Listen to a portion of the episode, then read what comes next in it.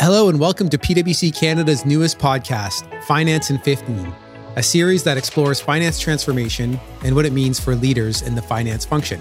My name is Adam Boutros, and I'm your host. Hello, and welcome back to season two of the Finance in 15 podcast. My name is Marina Fremis, and I'm your guest host today. For our new listeners, Finance in 15 is a PwC Canada podcast that explores finance transformation and what it means for leaders in the finance function. Today, I'm very pleased to have Darren Millman, Chief Financial Officer at Centerra Gold, joining us. In this episode, Darren and I will be discussing why data accuracy is key to improving decision making and identifying potential issues in an organization. Welcome to the podcast, Darren. Thanks, Marina. Happy to be here. Darren, can we start with a bit of your background and your role as Chief Financial Officer at Centerra Gold and a little bit about your company? Sure. So I joined Centerra back in 2013 as the treasurer, then subsequently the VP of Finance and Treasurer in 2015, and then in April of 2016 became the CFO.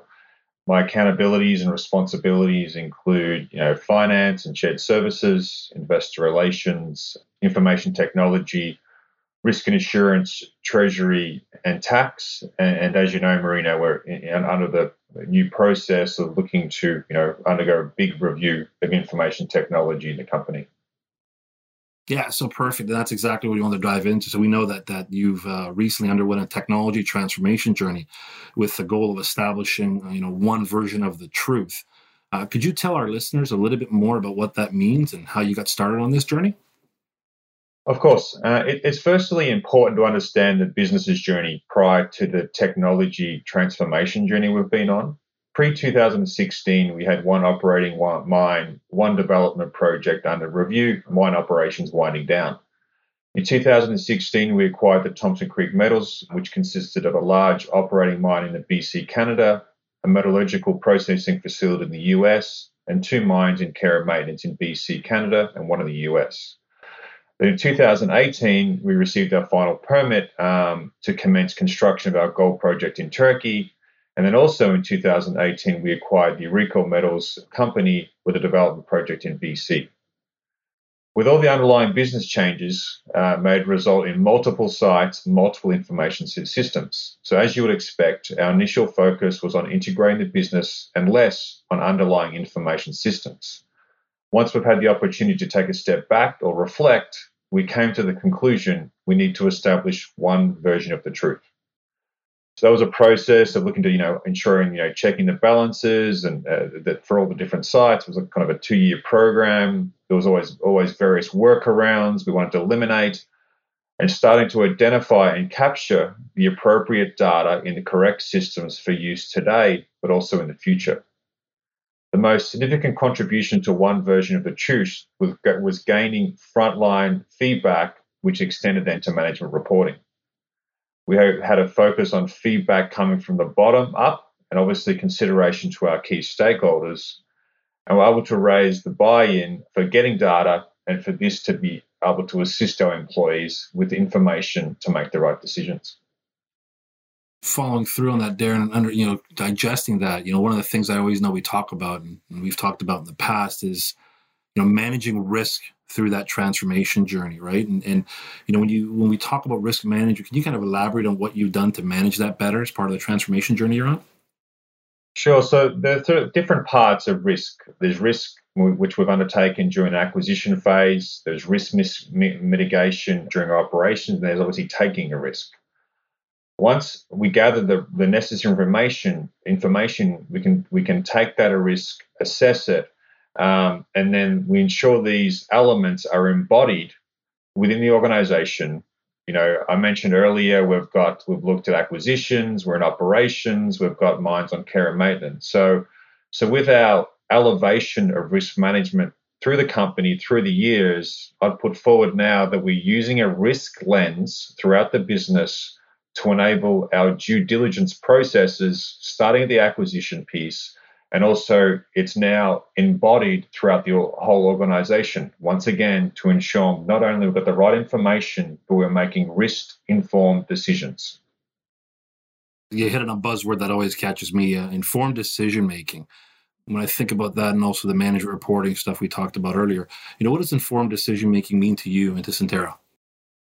Well, well, for us, I think you know we're on this information system elevation, or looking to make sure that people have got the right systems. And here at Centerra, we had 13 systems being used to capture information and we you know we really want to implementing the you know, SAP as a solution for us, or one of you know the main system that, that will be the ERP for us, and we want to get down that to three systems because it's not just inclusive of finance; it covers ESG and everything that we need you know to make the right decisions and making sure we're sourcing that data from the relevant locations.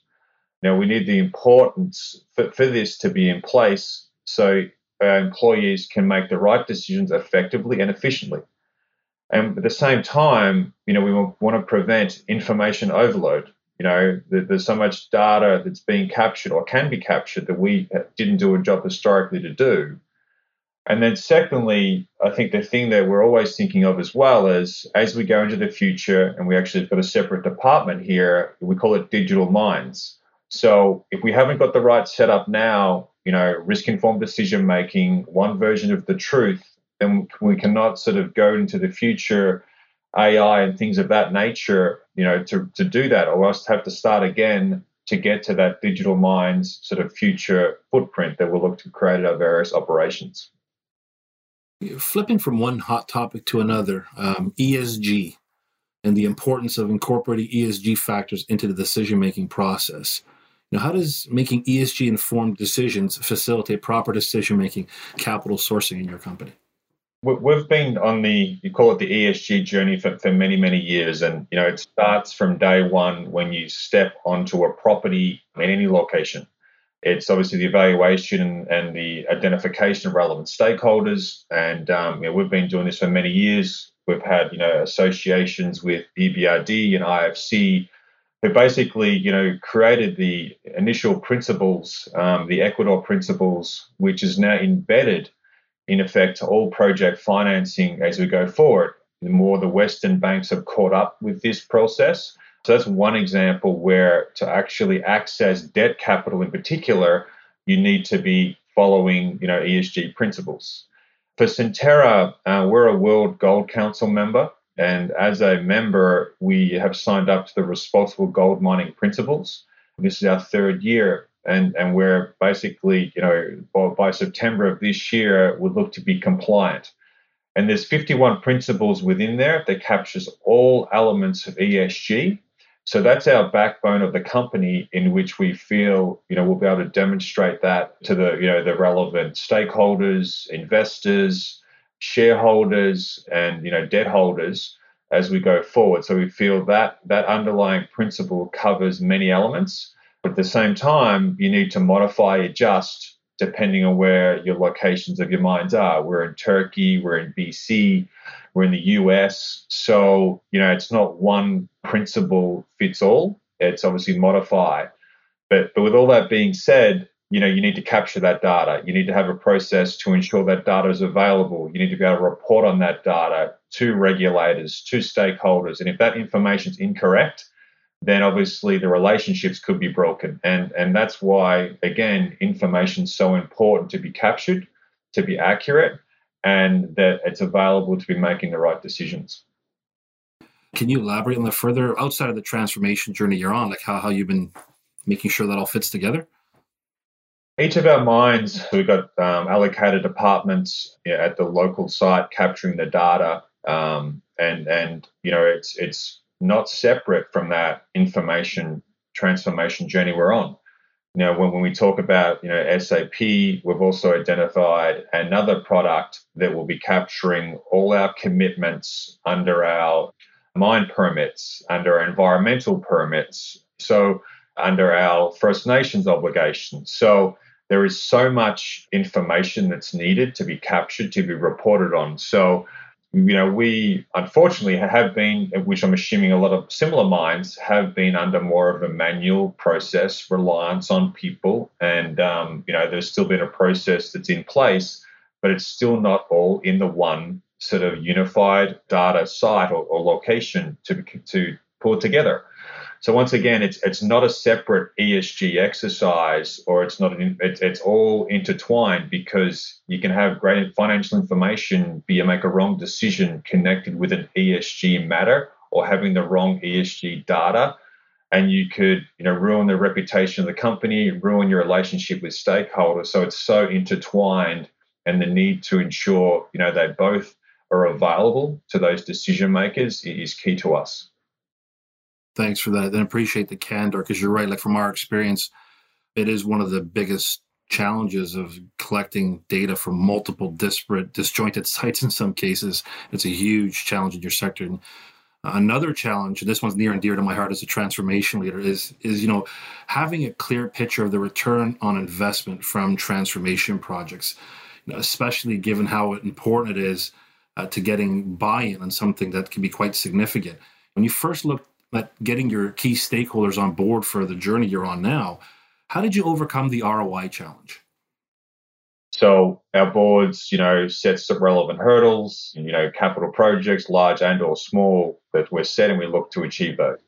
From an information systems perspective, you know, we feel we can hit those hurdles in the context of, you know, call it overall finance, which is obviously more connected to the SAP, but you know, we see it as one project in entirety. So when you're capturing the financial returns, when you're capturing the data, the ESG, it's all one because you could both have a financial return, but you could also minimize your financial exposure.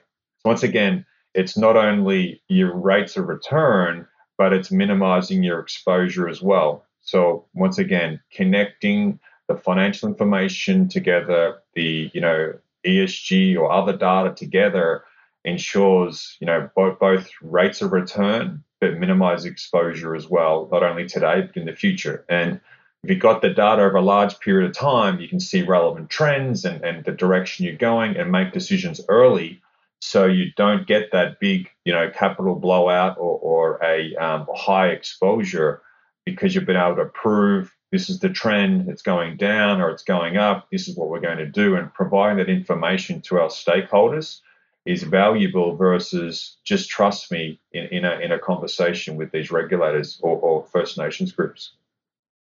So, as we're getting to the end of our podcast here, it would be great if you could summarize for our listeners the top three takeaways from your transformation journey.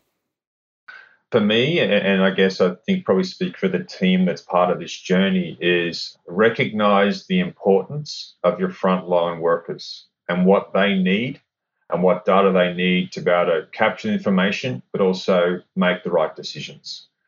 You know, we historically, you know, at Centerra taken an approach where we've pushed it down the system to use, and this is sort of, you know, these are the the Rolls Royce of systems, but at the end of the day, it doesn't meet their needs. And you know, we've really taken a, a, a, change in approach, and we've got buy-in. And I think because we've taken that, you know, um, bottom up this time.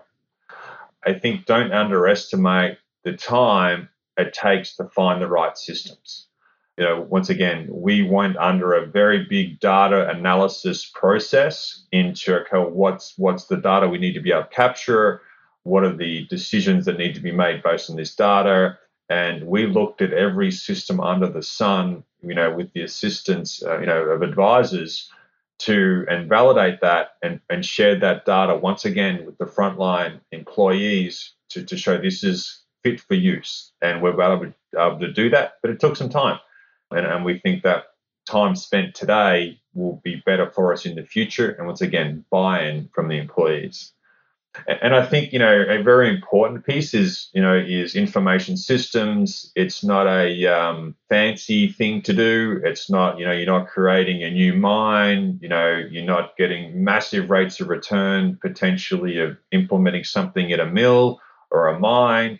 It's administration cost, and you know there's still returns available, but uh, having the support throughout the company at the management level so obviously the C-suite level, the general manager, or the presidents of the local site, it's so important that they're on board. And then that just filters down to the employees. And once again, having buy-in. If you haven't got buy-in, then these systems will fail because they'll use them. They won't use them. They'll create workarounds. It's already happened again. So I think that's critical for us that you know, we feel really supported from the C suite and at the board level, to be quite honest. This has been excellent, Darren. It's been great speaking with you today. Uh, thank you for joining me. At PwC Canada, we're a community of solvers, and we believe finance has an important role to play in helping their organization succeed. If you'd like to be part of our CFO community of solvers, please reach out to me to get involved.